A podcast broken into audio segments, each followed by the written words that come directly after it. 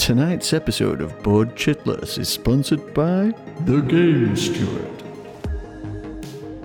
The Game Steward is an online game store offering Kickstarter board games out of print and imported games at reasonable prices. It's time to play.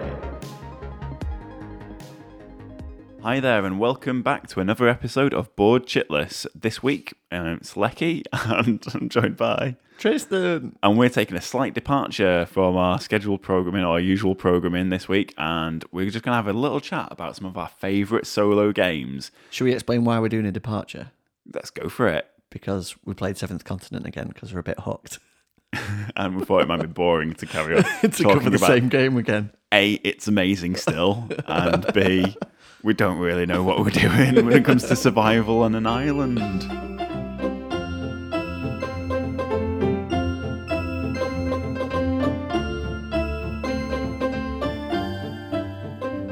So that leads us straight into going in no particular order what our favourite games might be that are either designed as a solo experience or, as probably is more often the case, a game that has solo rules or can easily be modified to play solo. So do you want to go first, Tristan? Yeah, interestingly, I think Seventh Continent would be an amazing game solo and is and has been a great game solo, but that's not going to be in the top three that we're choosing to talk about. Is that not making the informal countdown? The informal list of the top three favourite solo games in the world ever at this moment in time, due to change potentially by tomorrow, depending on a given mood. That's the criteria, right? Yes, it'll be quite a difficult set of initials to reel off at the top of your head. But you also left out the, in my humble opinion, at the end. Oh, yeah. So this is the top three favourite solo games for me right now. Okay, cool. So what would be number 1, 2, or 3? Right. So in no order because I couldn't choose. Go for it. So let's start with my most played solo game of last year, which I didn't design, which is Warfighter, the Special Forces card game. Fantastic, yes. Which is quite a surprise to me actually, because there are other games that I would have thought thematically more interesting to me. Even though this is, I mean, don't get me wrong, Warfighter is top of the list for me. It's absolutely brilliant. Yeah. But I tend to think, like, if I'm going to play a solo game, I want to sit down and play something epic, I'd choose something like with a fantasy sort of nature or, you know, something that's a really... lots of big, bold moves and brave decisions and daring do. I guess Warfighter has, actually. And one of the things I think that's hooked me into coming back to it repeatedly is the campaign mode, mm-hmm. which... actually, ironically, is a little bit stitched on with Warfighter. This isn't to disparage the game. I love Warfighter, as probably evident from the podcast that we did specifically on Warfighter. But this is, the campaign does feel a little bit, it works. It works really well. And actually, it's the only way that I play it. But it's very, very simplistic. If you lose, that's the campaign over. Yeah. So there's no sort of real tracking of... success over the course of the campaign. You either win or you don't, sort of thing. If you do win, you get a number of points and you rack up those points as you go, and then by the end of it, the total number of points you get for completed missions is going to show whether or not your campaign, your Special Forces campaign, had an impact, and what sort of victorious impact that was, and whether or not it was sort of a drop in the ocean or that you've actually managed to win the war on terror or, you know, whatever sort of obscure objective it might be. And after each mission, if you win and you go on to the next one, to make it harder, you roll a D10, and it gives you like a penalty, like a handicap that you have to apply to all scenarios moving forward. So it can be something as simple as like all of the skill cards are now more expensive, and it's like a weird sort of set of arbitrary impediments that you can suffer after each mission, and because it's a dice roll, you could actually get the same one over and over and over. Technically, I mean, it'd be unlikely, statistically unlikely, but you could. So you could have it that, for example, you price out skills for the rest of the game because you keep getting the same result.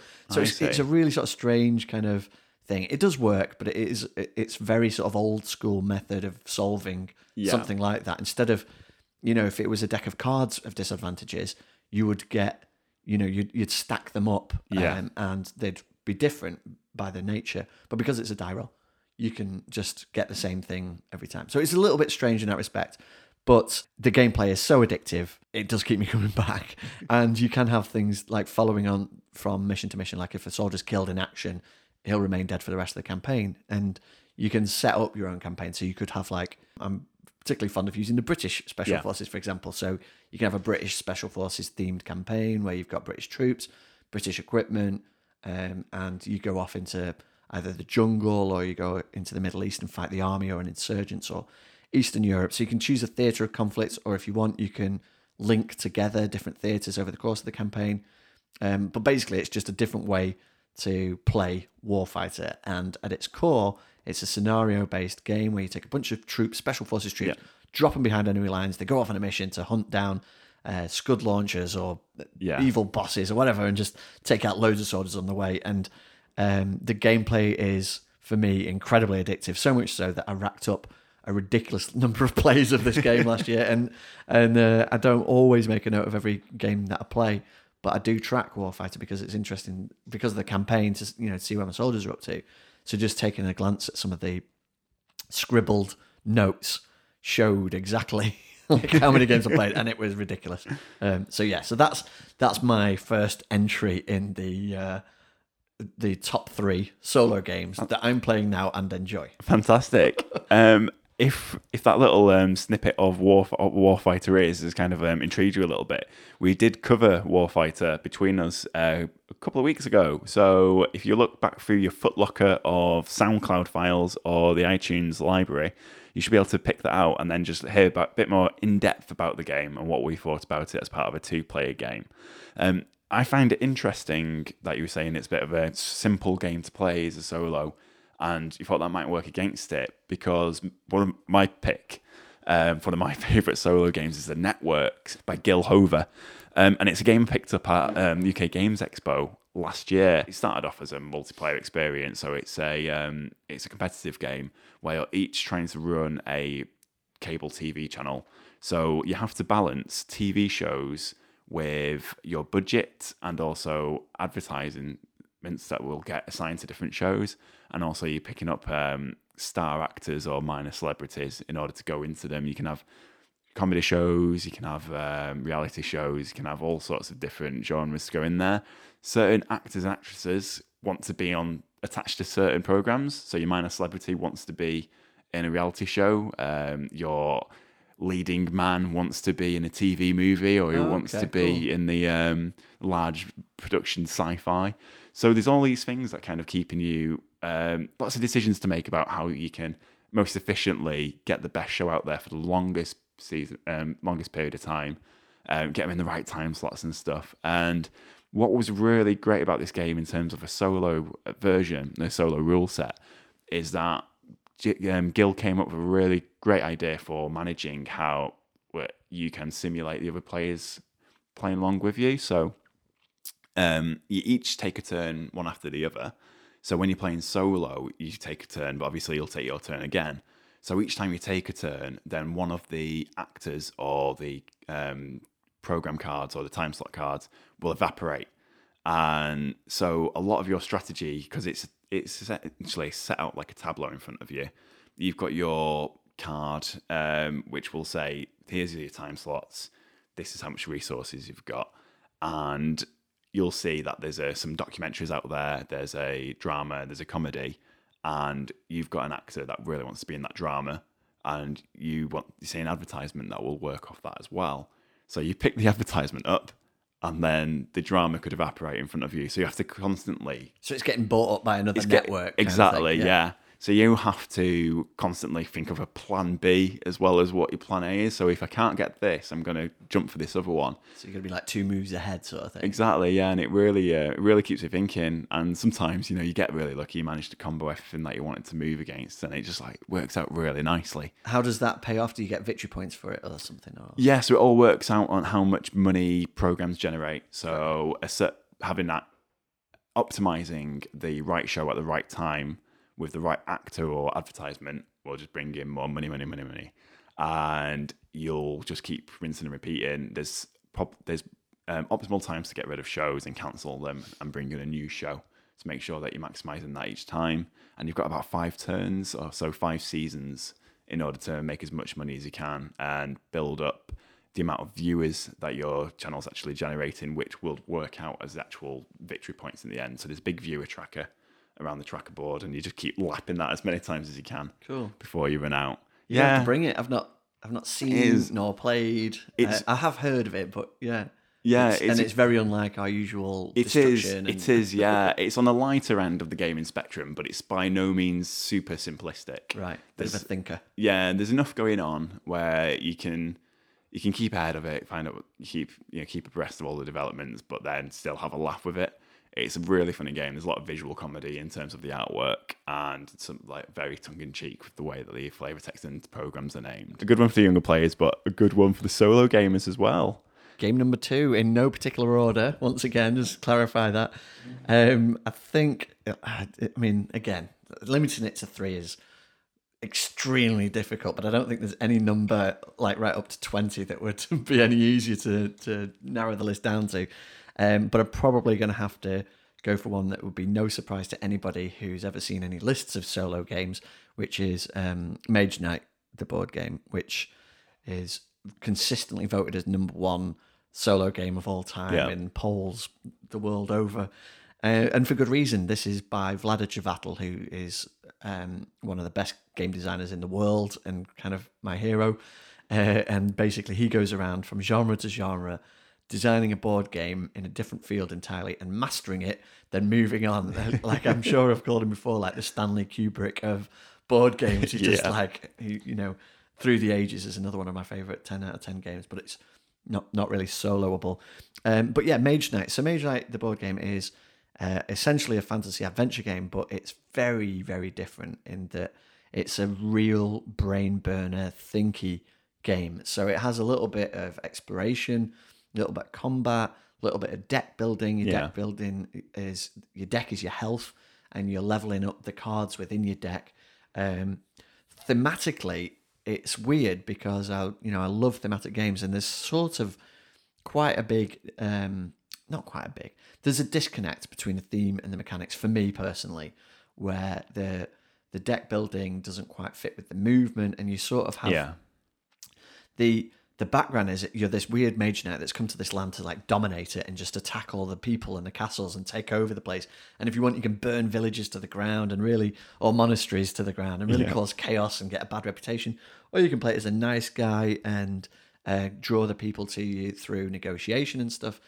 But there's really sort of very peculiar mechanics where you basically run out of movement points sort of arbitrarily depending on what cards you've played. And I see. And sort of games game turns come to a natural stop when you've just worked your way through your deck, which actually, I guess, represents you literally running out of energy in the game world. But all of the interactions with the game come down to not dice rolls. Yeah. They are based on the cards you have in hand. So you'll flip over an enemy, you'll see its stats, you'll look at your hand, and you'll try and find a way to overcome this enemy.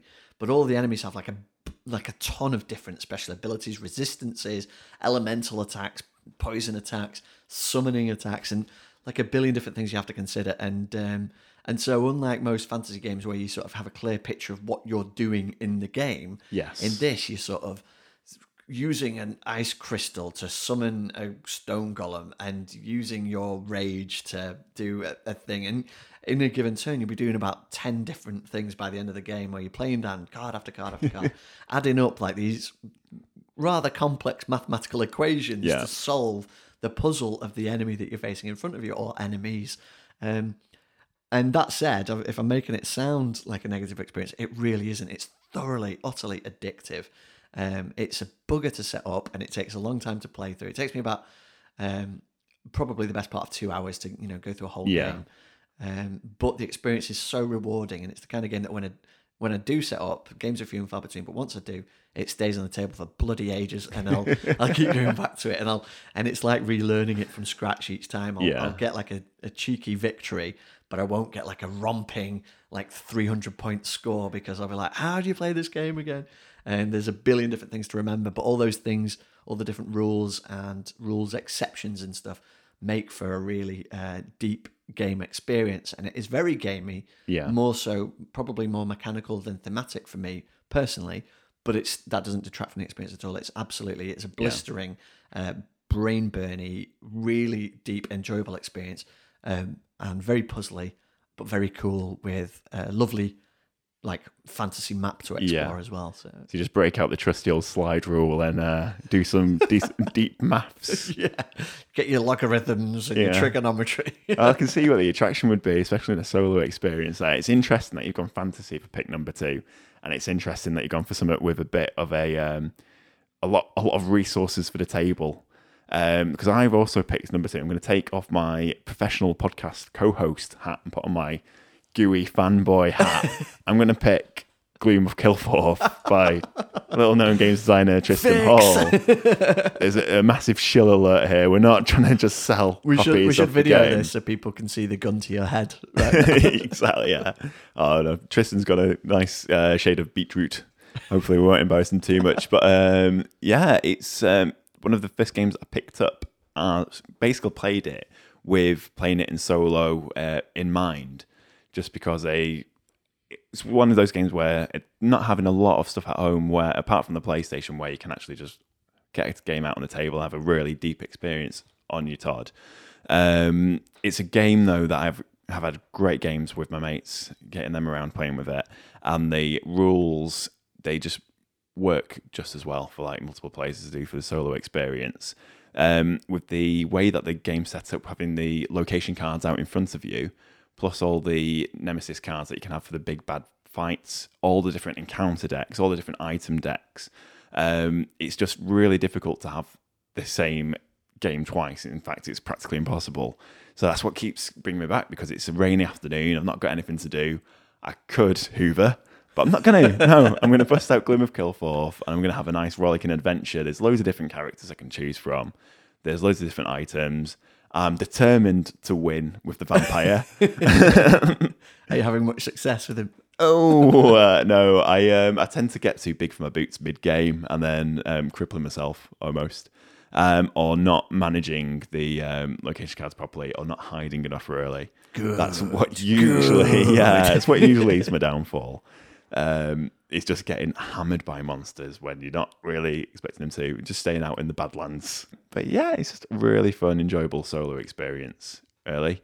And as fantasy games go, it's cracking. There's everything that you could want in there. Meet the Cobalt, or come against the werewolves and lich and lichen. I never, lycanthrope.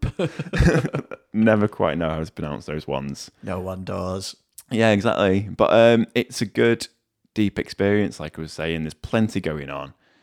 There's a lot to manage, and it just keeps you going. There's like tons of booty and treasure to pick up on as well. It's just got a lot going for it, a lot of moving pieces to keep you interested. So well done you for coming up with such a decent solo experience. Well, thanks very much, Lecky. That's made me very awkward now. But that's awesome, and I'm really glad that you do enjoy the solo experience, because obviously that was a huge part of, you know, the design, and the reason for the design was to make sure that it had like a consistent, coherent solo vibe. But yeah, we tried to crowbar as much into that as possible. So nice. Glad you enjoyed it. Yeah, it's all good, and continue to do so. Brill. Okay, so what was... I'm going to gallop on over to the next one. So number three on my list, again, in no particular order of quality. And this is agonizing, because whatever I choose for this one is going to nudge out three or four like other amazing games on the list. But I'm going to plump for Kingdom Death Monster. Nice. Which is just a stunning achievement by anybody's standards. This was my first Kickstarter game that I backed, and I honestly thought after I'd spent the money, I'd probably never see it again. It was about 4 years in the making, and I think that was before people had any expectations that Kickstarters can take some time to come around. It's a heavy-duty pledge as well, wasn't it, really? It wasn't that much. It was. At the time it was. It was a lot to pay for a game, but I pledged $150 originally, which now is, in a miniatures game, is probably considered quite cheap. Yeah. You know, that was to get like the basic game and a survivor level, I think.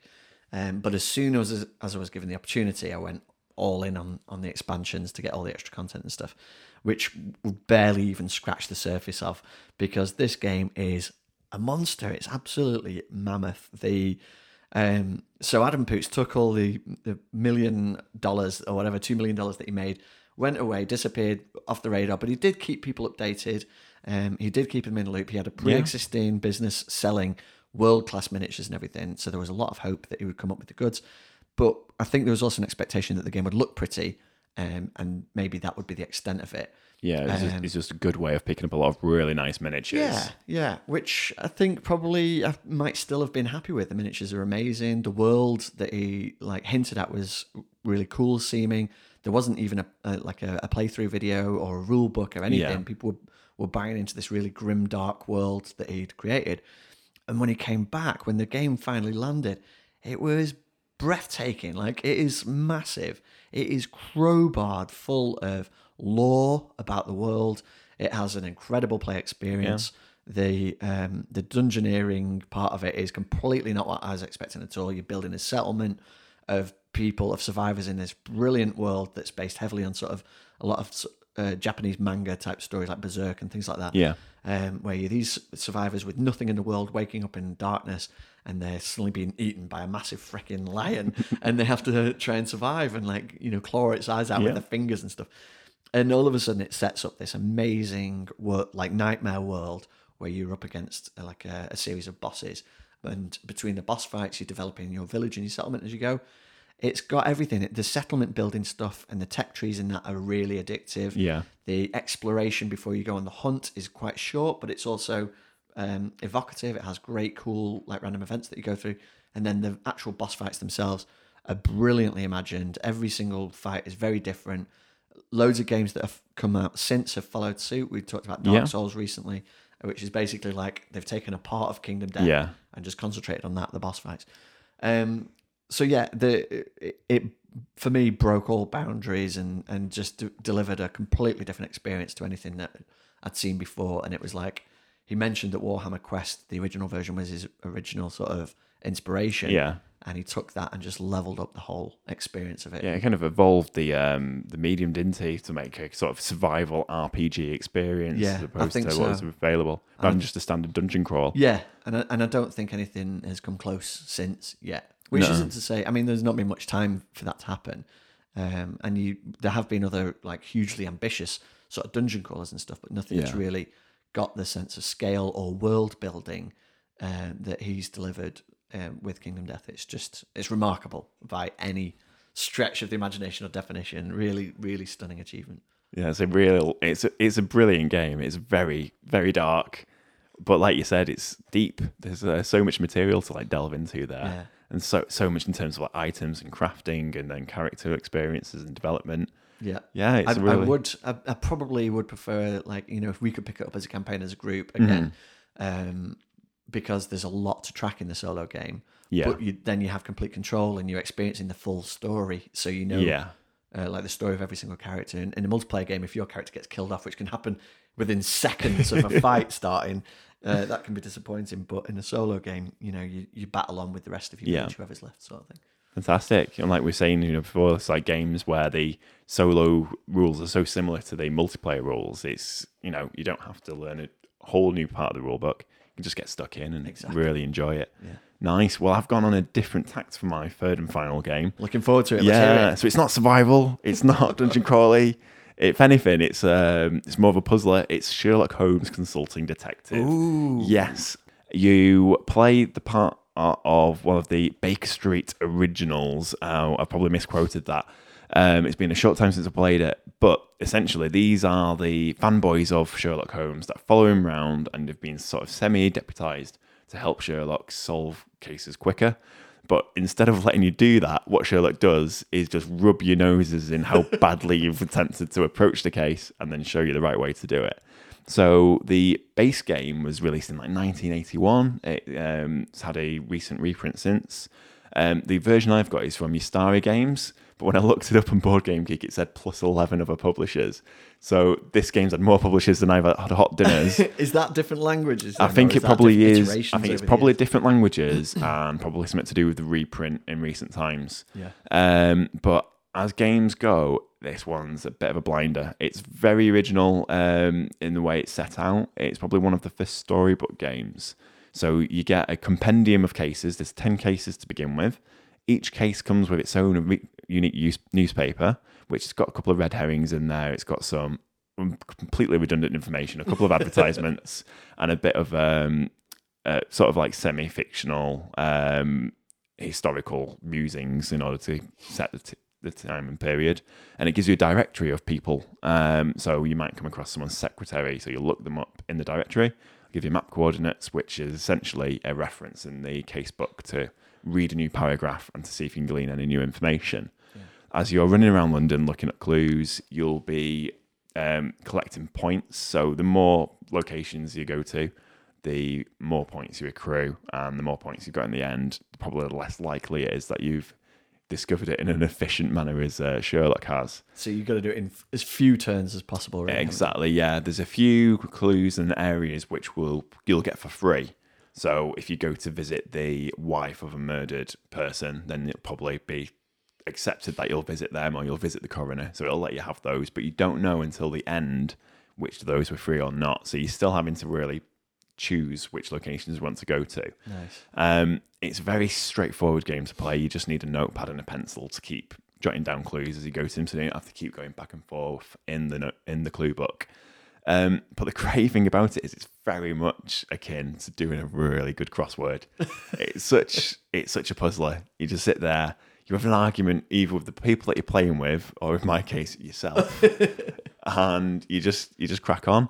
One of the downsides to this game as a multiplayer experience that I've noticed is that it's easy to play with people that are non-gamers, but they tend to burn out quite quickly after about an hour of playing. And this game can easily run for about 90 minutes if you let it, because it's just you versus the clock, really. Yeah. People tend to drop out. I know if I play it with my wife, it will be about 45 minutes before she's coming up with excuses to leave the table. Hence the solo. Exactly. So you bring it out as a solo and you can just work through it at your heart's content. You can pick it up one night, you can put it back down, you can just keep reading over the notes again and come back to it if you want to. A bit like playing a game of chess with someone over Skype or whatever. And it's just a really, really nice game to play. There's 10 cases in there, so you've got loads to go over. Then there's additional cases and expansion available, and you just got loads to get on with. I just really enjoy it. It's definitely one for the being cut out. You've got an extra afternoon on your own. You don't really know what to do. You've watched all the Marvel movies, so just pull out the big old box of Sherlock Holmes inside it. Is it possible to watch all the Marvel movies? There's so many of them. Wow, that's an interesting choice. I've obviously never played it solo. I've never actually played Consultant Detective, but we did play Mythos Tales. Yes, we did as a group, and I was really impressed with it. Yeah. So that's basically the same game, but instead of Sherlock Holmes themed cases, it's you're in Arkham, exactly, down Cthulhu minions and stuff. And I loved it. I thought it was really clever design, and it's obviously a complete rip-off of Sherlock Holmes Consulting Detective. Mm. So the same sort of applied detective abilities, going from location to location based on clues and stuff. Yeah, it's and the it's same really mechanics. Elegant, yeah. Simple, really straightforward game mechanics. Yeah, you're reading a book and you're trying to sort of gather the clues, but you choose which parts of the book you're going to read based on the clues that you've experienced, and that's it. Yeah, you get like a mini narrative as you go, don't you? Does it work the same in Sherlock Holmes? We had like an experience where we went into the wrong house and got knocked out. Do you have things like that happen, or is it some more passive things happening? It's more a lot of dead ends and red herrings in Sherlock Holmes Consulting Detective. So you'll, for example, you might find a cigarette wrapper on the floor and you'll be like, right, I'm going to go to the tobacconist and find out who would smoke this brand of cigarettes. And they'll give you a list of 15 people and you can go around to each of those people and it'll get you nowhere. There is one complaint with Sherlock Holmes Consulting Detective is the fact that it's a French game that's been translated to English. Yeah. And in a couple of the cases, there's some language issues that kind of lead you up the garden path, so to speak. Oh no, that'll be the worst thing to happen in a translation between games. Exactly, it's a very, very minor criticism. Can it break it, or is it just you might misinterpret the gist of it? Or I think you can heavily misinterpret one of the cases. Yeah, you can. It can be a breaker. And you, of course, won't want to check the FAQ for that, because that would be gigantic spoilers. You don't want to know it's coming up, in which case. So, yeah, it can be a bit of a problem there. But then you've got the additional cases that you can also work through. And like you're saying, if you've enjoyed Sherlock Holmes and then you want to play Mythos Tales, because it's practically the same game, just a very different setting, you're going to have... It's just like getting extra cases for one game or the other. If you've played one and really enjoyed it, I strongly recommend you get a copy of the other one, because all you've got is just more original content that you can work through. Like you mentioned, Mythos Tales is a lot more modern. It released just a couple of years ago now, wasn't it? I think so, yeah. So there's new mechanics to learn from them. Yeah, there's new mechanics in there. You can basically get discovered as you're trying to find out where the cult is, and you have sanity as well or something, do you? I think you track like an ability or something. Yeah, there's a few things going from game to game. Yeah. No, it's very much a series of one-off experiences in the consulting detective. So you can pick up wherever and just pick a new scenario and go with it. Yeah, you kind of recommended to go through it in a linear fashion because the newspapers all stack up. So when you're on case number 4, you've got the newspapers from cases 1 till 3 to help you as well. Oh, so you're actually drawing from quite a lot of material. Yeah, so it keeps banking up, and you kind of get a bit more of a realization as to how Sherlock... You're trying to work out how Sherlock might do it, but honestly, there's nothing... Like, it sounds awful, but you're clawing out your hair, wondering how the hell this murder took place. Then you think you just about managed to solve it, and then you get to the solving stage. Sherlock comes in and tells you, you were wrong. It took you a very long time to find out you were wrong. And also, you could have just done it by just looking at this person straight away. Right. So it's always like, it's amazing. It's great amount of satisfaction finding out what actually happened. And at the same time, you feel like such a fool for not realising any sooner. So if you want to be overshadowed by the towering intellect of Sherlock Holmes, it's the game to go for. No, I'd look forward to actually giving that a try, because I did really enjoy Mythos Tales, so I'd love to see the original in action sometime. That's it. If you like a heavily wine-stained copy of the newspapers in a game, that can certainly give you a good lend. Cool. Nice one. Well, that's those were, between us, in no particular order, our top 6 solo games experiences. If you want to add to that list, then feel free to get involved in the comments section, or drop us a line at the Facebook group, #BoardChitless, and let us know what your favourite solo games. Have you been a bit hacky and decided to create your own solo variant for a game where it doesn't actually have official solo rules? Please let us know and get involved with that chit-chat. Thanks very much, and we'll see you next week. Bye.